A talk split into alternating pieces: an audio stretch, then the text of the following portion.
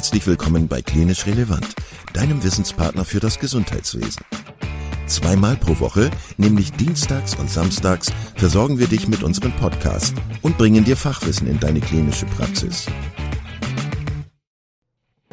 Weitere Informationen und Angebote findest du auf unserer Webseite www.klinisch-relevant.de. Viel Spaß beim Zuhören. Heute mit Dr. Andrea Meyer aus der Uniklinik Aachen zum Thema orthostatische Hypertension.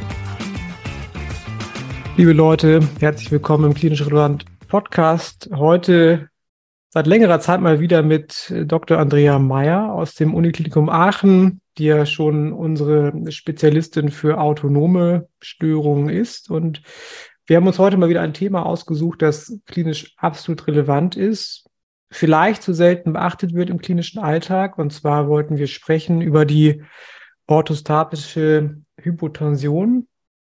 Ähm, ja, Frau Meier, herzlich willkommen erstmal zurück im Podcast. Ja, vielen Dank für die Einladung. Ich freue mich, wieder dabei sein zu können und heute über ein anderes Thema der Kreislaufstörung sprechen zu können. Genau. Ähm, es gibt ja bereits einige Podcasts zum Thema Kreislaufdysregulation. Ähm, wer sich zum Beispiel grundsätzlich nochmal mit dem Thema Synkope oder Synkope versus epileptischer Anfall auseinandersetzen will und vielleicht auch was über die grobe Einteilung der Synkopen erfahren will, dem empfehle ich nochmal explizit den Podcast mit Herrn Professor Diel aus Essen. Und wir beide, Frau Meier, haben uns ja auch schon mal unter anderem auseinandergesetzt und ausgetauscht über das posturale Tachykardie-Syndrom. Auch das kann man nochmal nachhören. Und wir bleiben ja, wie gesagt, im Oberthema der Kreislaufdysregulationsstörung bei einem Erkrankungsbild, was in der Endstrecke auch in einer Bewusstseinsstörung münden kann, auch in einer Synkope. Wie gesagt, der orthostatischen Hypotension. Ähm, vielleicht vorab so grundlegend, wie ist denn diese Erkrankung eigentlich definiert? Also die orthostatische Hypotonie ist eine Kreislaufstörung, bei der es in Orthostase, also beim Aufrichten vom Liegen zum Stehen, innerhalb von drei Minuten Stehzeit zum deutlichen, signifikanten Abfall des Blutdrucks kommt und damit einhergehend in den meisten Fällen auch zu Beschwerden. Und das ist auch die ähm, Definition, dass es eine lageabhängige Kreislaufstörung ist, ähm, bei der besonders tatsächlich in dem Fall ältere Menschen betroffen sind und die auch sehr, sehr häufig ist und gar nicht so selten vorkommt, aber halt häufig nicht diagnostiziert. Hm, häufig ist ja ein dehnbarer Begriff. Gibt es da mhm. irgendwie belastbare Zahlen zu? Also richtig belastbare Zahlen zur Prävalenz habe ich nicht gefunden, aber es gibt ähm, eine ganz gute Aufstellung, dass ungefähr 24 Prozent der Synkopen in Notaufnahmen bedingt sind durch eine orthostatische Hypotonie. Das ist schon relativ viel. Und auch bei Älteren im Krankenhaus wurde mal geschaut, bei den Traumapatienten waren ungefähr 19 Prozent betroffen und äh, Ältere im allgemeinmedizinischen Krankenhausbereich auch 68 Prozent, also schon eine sehr häufige Erkrankung. Mhm. Also wer, wer mit Patienten zu tun hat, kann man sagen, der wird früher oder später mal sich mit dieser Erkrankung auseinandersetzen müssen, weil es ja, wie gesagt, ein Viertel, ein Viertel aller Synkopen und wir alle wissen, wie häufig Synkopen vorkommen, auch in der Notaufnahme, das ist ja schon eine relevante Größe. Auf jeden Fall.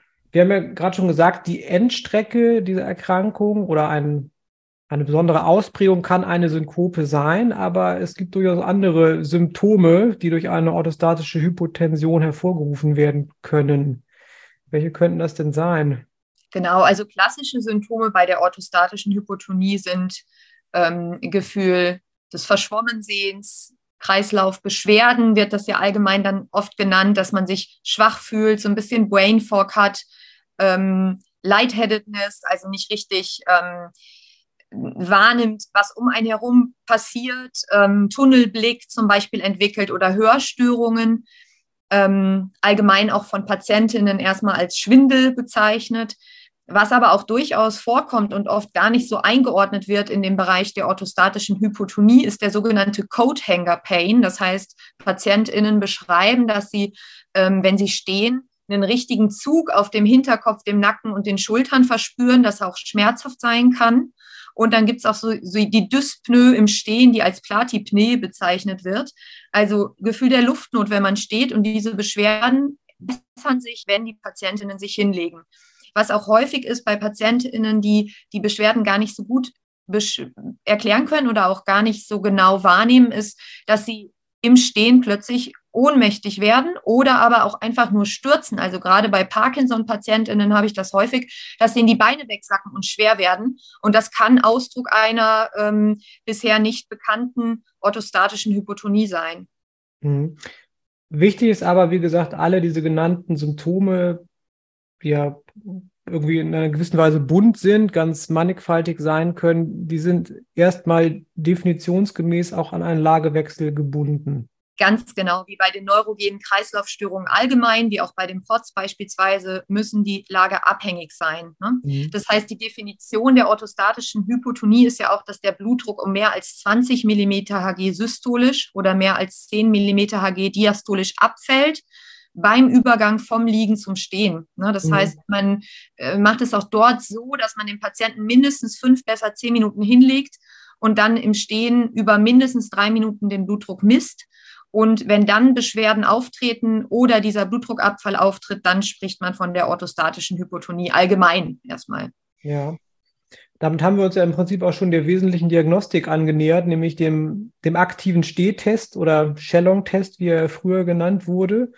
Also der, ähm, die Erfassung von Blutdruck und auch der Herzfrequenz äh, nach einem Lagewechsel. Und Sie haben ja gerade schon, wie gesagt, äh, 20 Millimeter G systolisch ähm, ist ein Kriterium. Wie verhält sich die Herzfrequenz denn bei, bei diesem Erkrankungsbild? Bleibt die gleich? Steigt die rapide an? Fällt die weiter ab?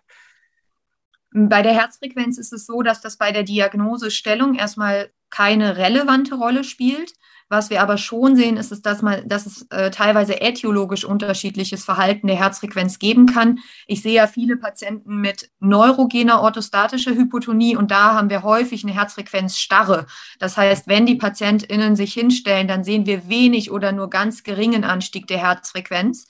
Bei jüngeren Patientinnen, die ähm, eine orthostatische Hypotonie haben, da sehe ich aber auch häufig, dass die Herzfrequenz dann kompensatorisch ansteigt, zum Beispiel. Ja.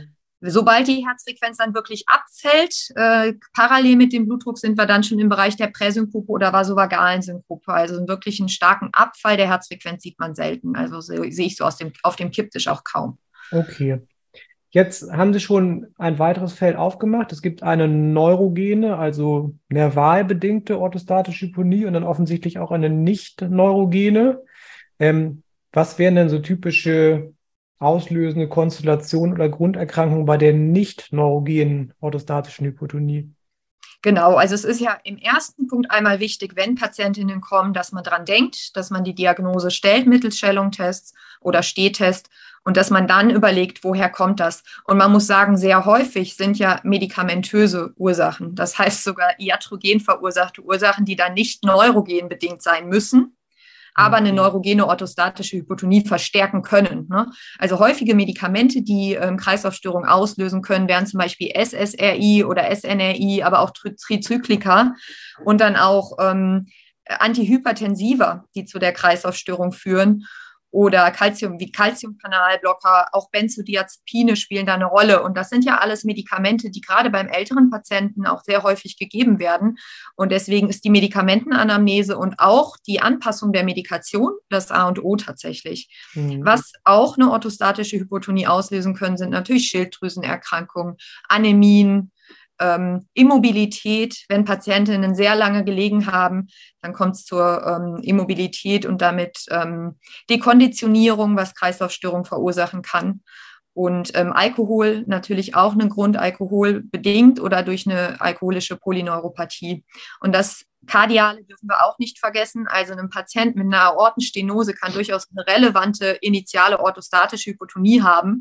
Also kardiale Abklärung ist schon relevant, um kardiale Ursachen oder auch Herzrhythmusstörungen auszuschließen und dann sich der Diagnose neurogene orthostatische Hypotonie zu nähern. Ne? Ja. Und das heißt, ähm, wenn wir alle diese Ursachen geklärt oder auch ausgeschlossen haben und wir vermuten eine neurogene Ursache, dann denken wir so an Grunderkrankungen wie Parkinson-Syndrom, Demenz mit Lewy Bodies, MSA, also die multiple Systematrophie, aber auch sehr, sehr selten, aber doch ähm, zumindest in Aachen dann häufiger gesehen, Pure Autonomic Failure oder autoimmune autonome Neuropathien und auch im Rahmen vom Diabetes eine diabetische Polyneuropathie mit orthostatischer Hypotonie, die ungefähr ein Drittel der Diabetiker betreffen kann. Also ist dann gar nicht so unrelevant, da wirklich dran zu denken.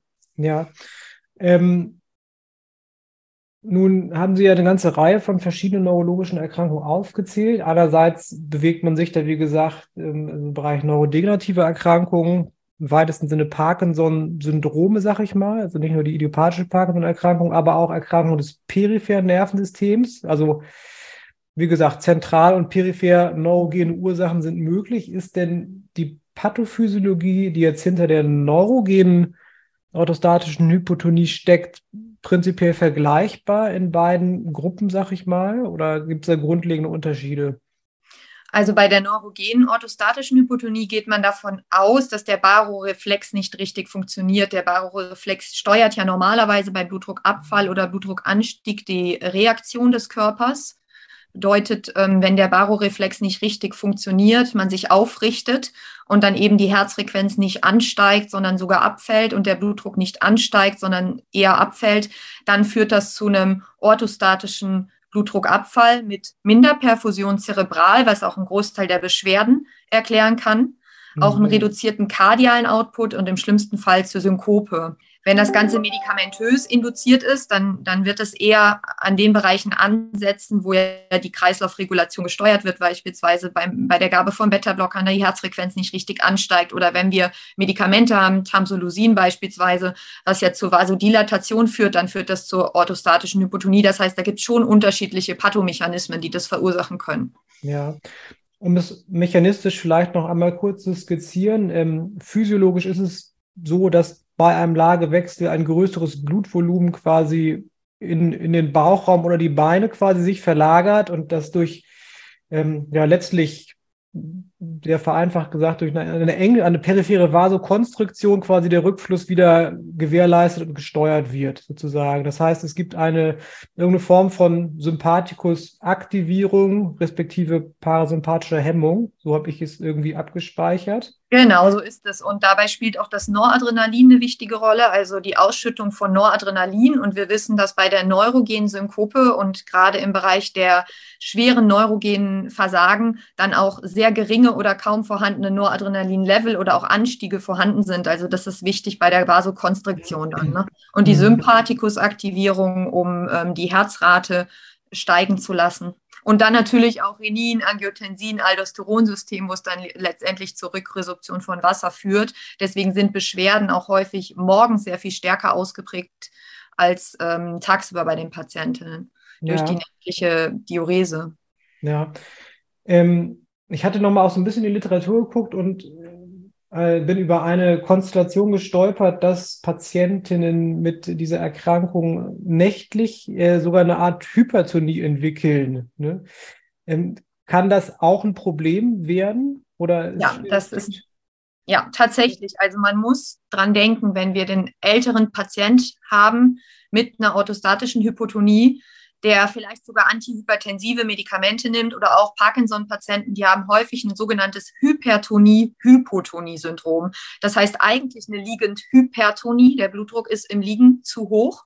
Und wenn sie dann aufstehen, ist er zu niedrig. Und das führt dazu, dass gerade nachts, wenn man flach im Bett liegt, der Blutdruck eher zu hoch ist, bis in wirklich erschreckende Bereiche. Also ich habe schon Patientinnen gesehen, die dann 100 90er äh, bis 220er Blutdrücke im Liegen haben. Und das stellt natürlich eine sehr mhm. starke Herausforderung auch bei der Therapie dar.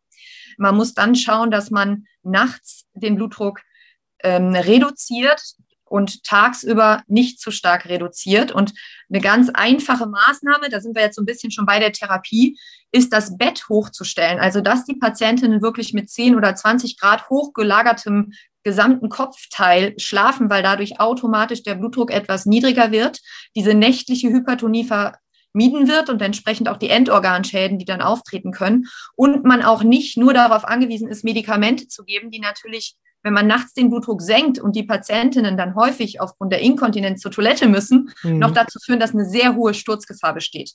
Ja, und äh, was wir auch oft sehen, dass das ist da finde ich sehr wichtig, diese Zusammenarbeit zwischen Kardiologen, Internisten, Nephrologen und auch Neurologen zu haben.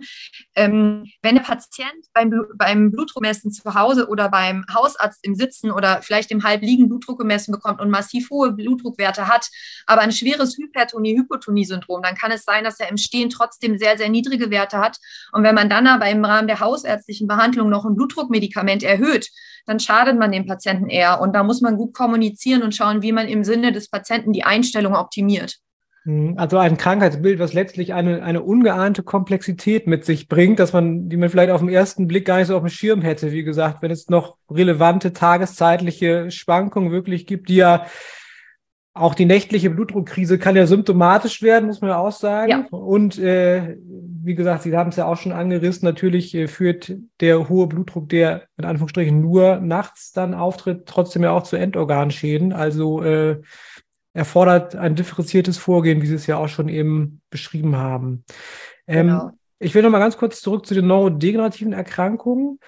Ähm, diese autonomen Phänomene im Rahmen der Parkinson-Syndrome ähm, treten die erst später im Erkrankungsverlauf auf oder könnten die möglicherweise auch so ein, ein Frühwarnsymptom sein, dass da irgendwas im Anmarsch ist?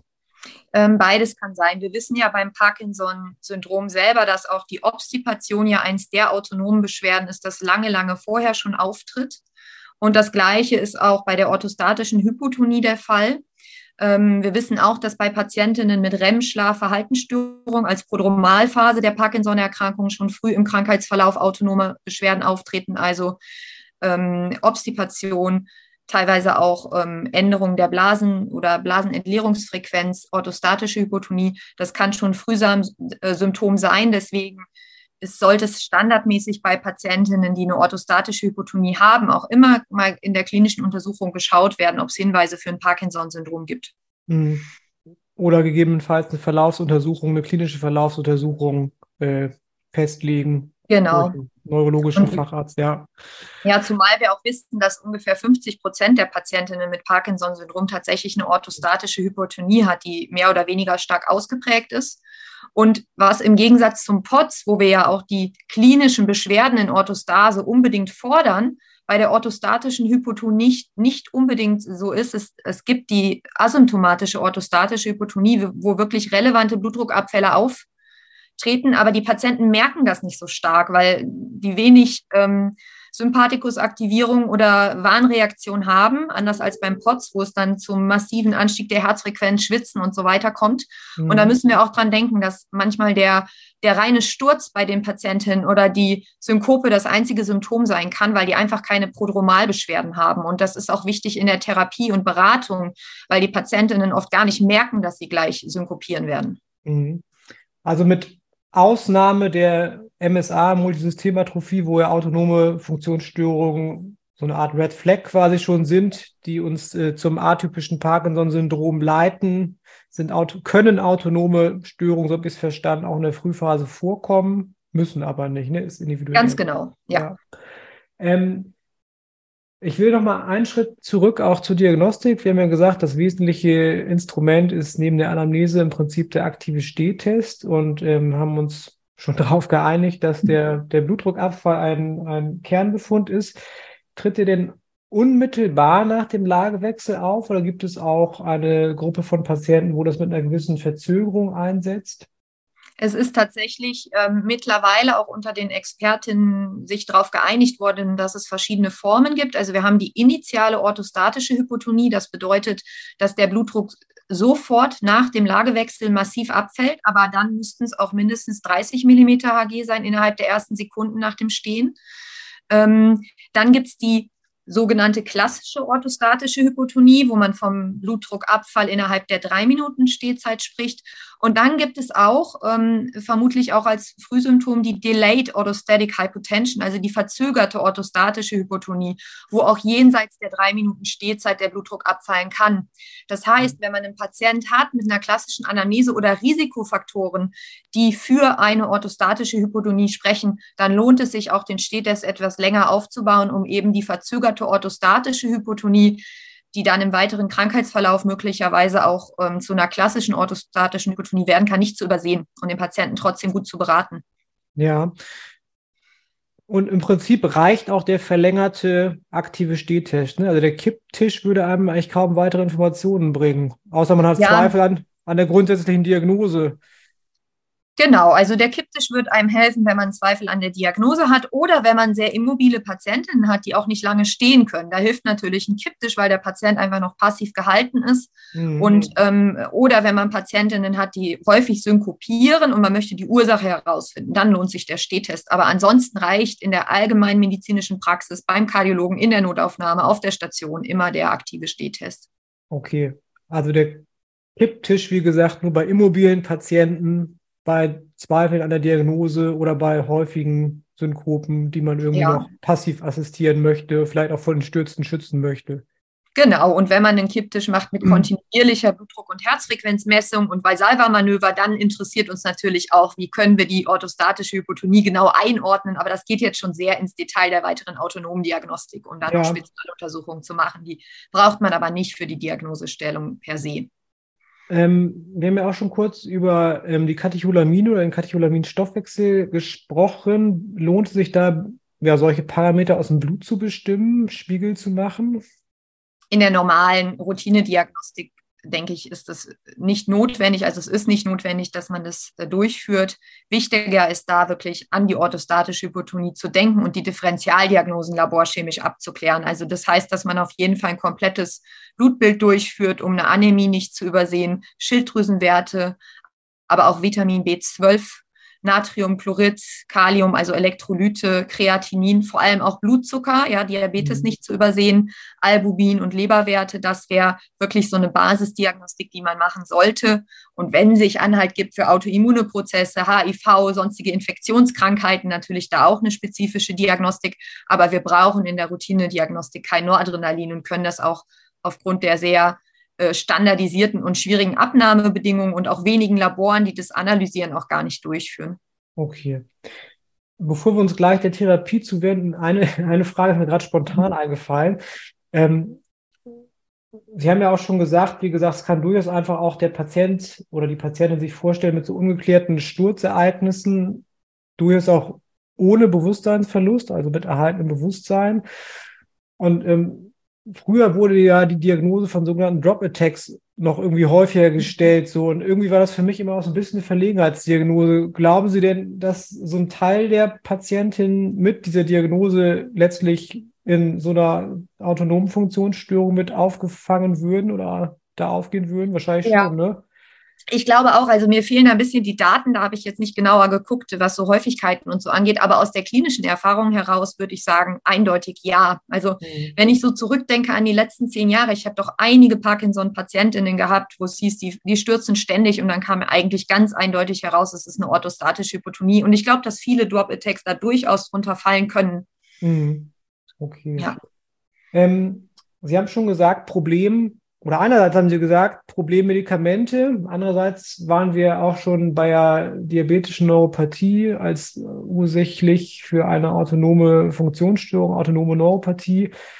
Und es ist ja gar nicht so selten, dass gerade auch Diabetiker im Rahmen ihrer letztlich generalisierten diabetischen Neuropathie auch solche Medikamente gegen neuropathische Schmerzen wie Amitriptylin oder ähm, ja, SSRIs, Venlafaxin, Duloxetin, entsprechend Antidepressive erhalten. Wie gehe ich denn mit solchen Patienten um? Also in der Therapie ist es tatsächlich so, dass man ja eher so vier Therapiesäulen einteilt. Also die erste wäre tatsächlich, sich die Medikation genau anzuschauen und anzupassen, neben der Einstellung der, der Ursache. Ne?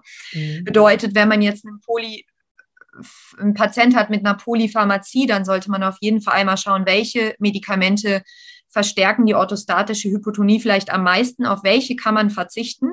Oder wo gibt es Alternativen? Da muss man sich tatsächlich da mal ein bisschen ähm, einlesen oder nachschauen, was, worauf man verzichten könnte und muss es einfach ausprobieren. Manchmal hilft es schon, wenn man einen kleinen Medikamentenwechsel macht und ein anderes Medikament hat, neben, weniger Nebenwirkungen. Aber wenn wir jetzt zum Beispiel an Parkinson-Syndrom denken, der Patient braucht L-Dopa. Wir können das L-Dopa ihm nicht wegnehmen. Dadurch ist die Mobilität mhm schlechter oder seine Beweglichkeit. Das heißt, da sitzen wir ein bisschen in der Zwickmühle. Und ja. ähm, Ganz kurz der Einschub, weil L-Dopa für alle Nicht-Neurologen halt auch orthostatische Symptome selber hervorrufen kann. Ne? Das äh, genau. so, sollte nicht untergehen.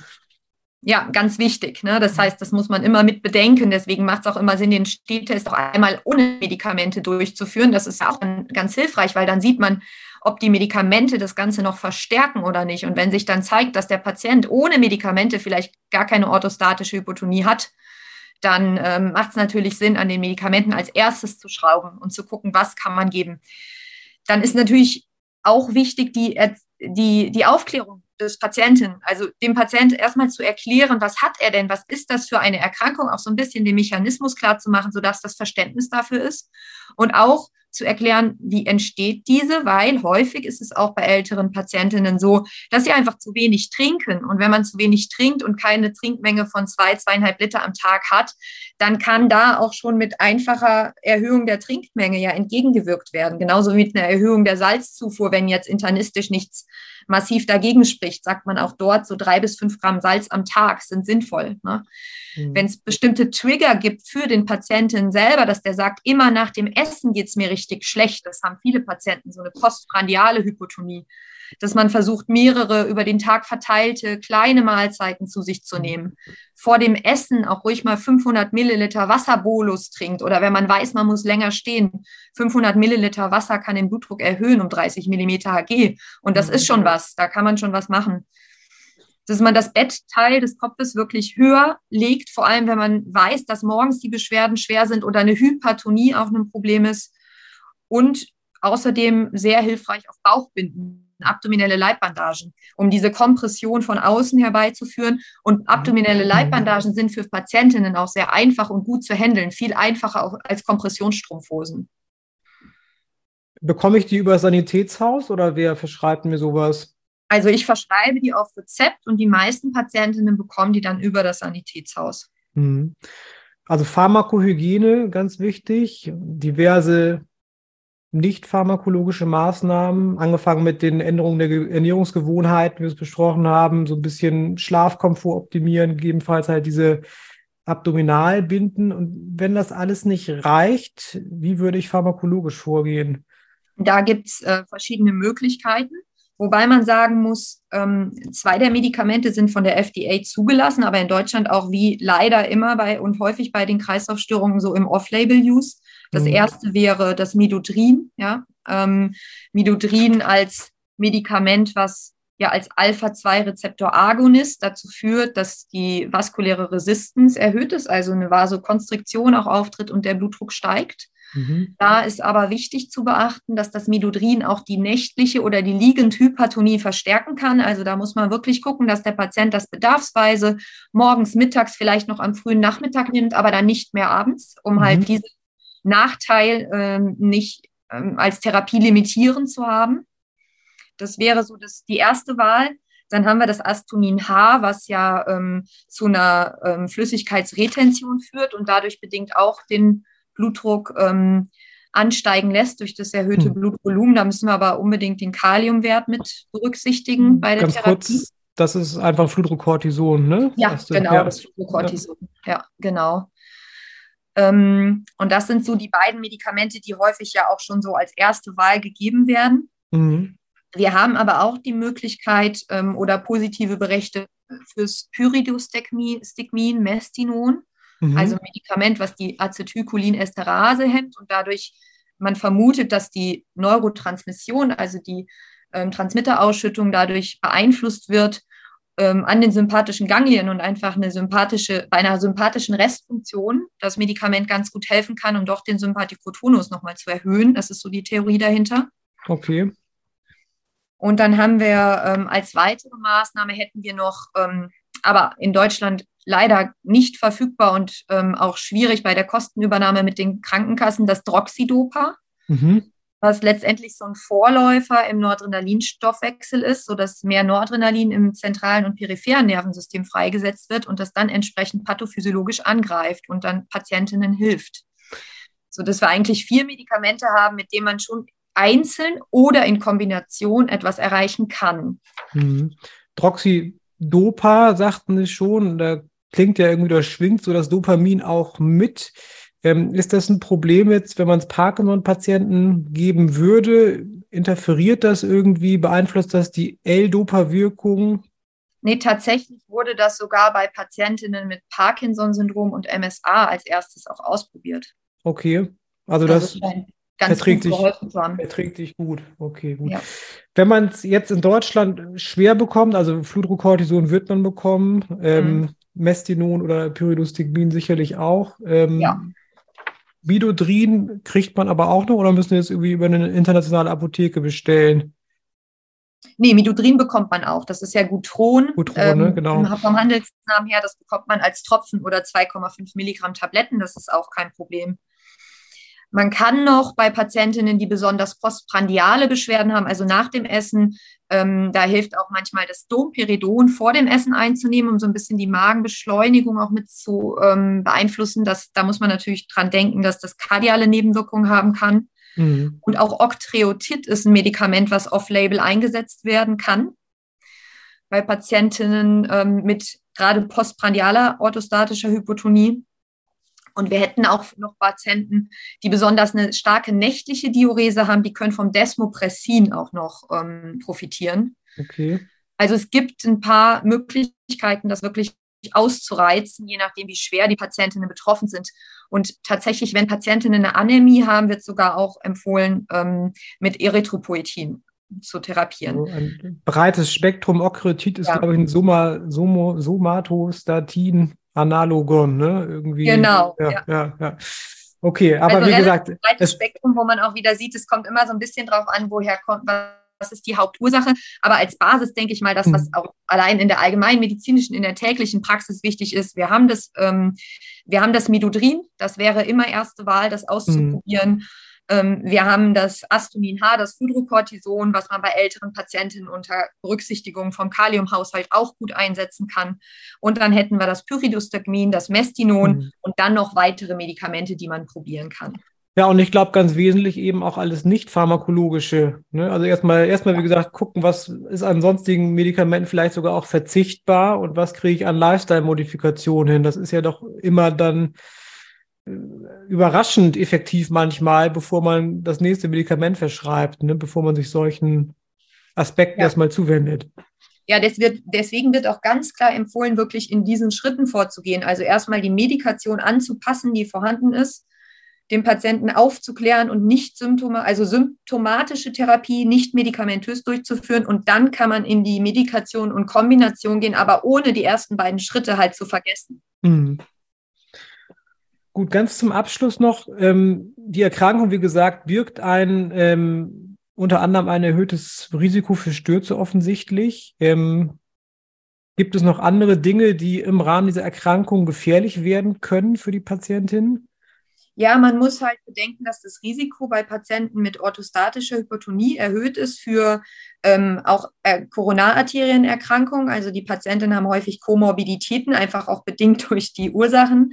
Myokardinfarkte, auch Starkanfälle. Äh, Schlaganfälle mhm. auch bei dieser starken zerebralen Hypoperfusion ist auch nicht ganz ungewöhnlich und äh, Frakturen im Rahmen der Stürze. Das heißt, gerade wenn Patienten auch in die Notaufnahme kommen, immer dran denken. Risiko für Autounfälle und Tod, da ist natürlich ganz wichtig, dass man mit Patientinnen auch spricht, dass eine Fahruntauglichkeit besteht, mhm. wenn sie rezidivierende Synkopen haben, solange die nicht gut therapiert sind. Und das Demenzrisiko scheint auch erhöht zu sein. Also ich habe eine ähm, Übersicht gefunden, in der das auf 21 Prozent erhöht, auch geschätzt wurde und besonders auch bei Patientinnen so die Exekutivfunktionen durch eine wahrscheinlich frontale Minderperfusion nicht, nicht so gut sind. Das heißt, wir haben schon ein höheres Risiko für kardiovaskuläre Ereignisse und Demenz. Deswegen ist die Diagnose der Erkrankung in meinen Augen unglaublich wichtig, weil man damit die Patientinnen behandeln kann und auch vor weiteren Risiken schützen kann. Ja, gerade wenn wir uns nochmal, wie gesagt, ja, auch diesen Aspekt dieser, dieser Blutdruckschwankung mit der nächtlichen Hypertension vor Augen führen. Gerade Blutdruckschwankungen sind ja häufig assoziiert, wie gesagt, mit einer ungünstigen Prognose, was zerebrovaskuläre Erkrankungen äh, einhergeht, sei es, ob, ob es jetzt in einer, in einer vaskulären Demenz endet oder vielleicht auch in einer Hirnblutung oder Schlaganfall. Ne, das ist natürlich immer eine schwierige Konstellation, bei der ich mir auch vorstellen könnte, dass die einfach jahrelang durchgeht. Ne? Dann wer misst schon mal nachts seinen Blutdruck. Ne? Das ist ja, ja genau. Ne? Also in der Routine passiert das ja nicht. Nee, deswegen ist dann auch wirklich eine Langzeitblutdruckmessung auch wirklich sinnvoll, auch in der Diagnostik und auch der Therapie, um den Therapieerfolg durch die Hochlagerung des Bettes auch mal zu ähm, diagnostizieren oder zu dokumentieren. Ne? Ja, Meier, ja, das war ein hochspannendes Thema, fand ich, und äh, ein kurzweiliger Überblick mit Ihnen. Vielen Dank, dass Sie Zeit gefunden haben. Ich hoffe, es dauert nicht ganz so lange, bis wir über ein neues Thema sprechen können. Erstmal noch einen schönen Restkarneval, darf ich ja verraten. Wir zeichnen immer noch an Karneval auf.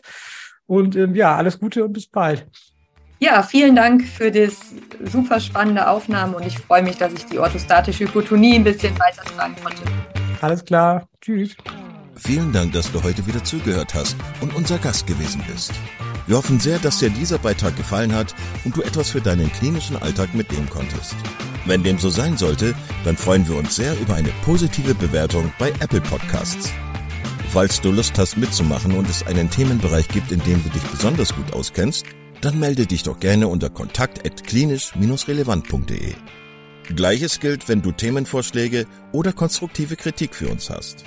An dieser Stelle auch der Hinweis auf unseren Newsletter, den du unter www.klinisch-relevant.de abonnieren kannst und der dich immer auf dem Laufenden hält. Wenn du dich für unseren Newsletter einträgst, bekommst du einen 5-Euro-Gutschein, mit dem du in unserer Fortbildungsakademie einkaufen kannst. Wir wünschen dir jetzt bis zum nächsten Mal eine gute Zeit und freuen uns, wenn du bald wieder einschaltest. Pass auf dich auf, bleib gesund. Bis zum nächsten Mal. Ciao.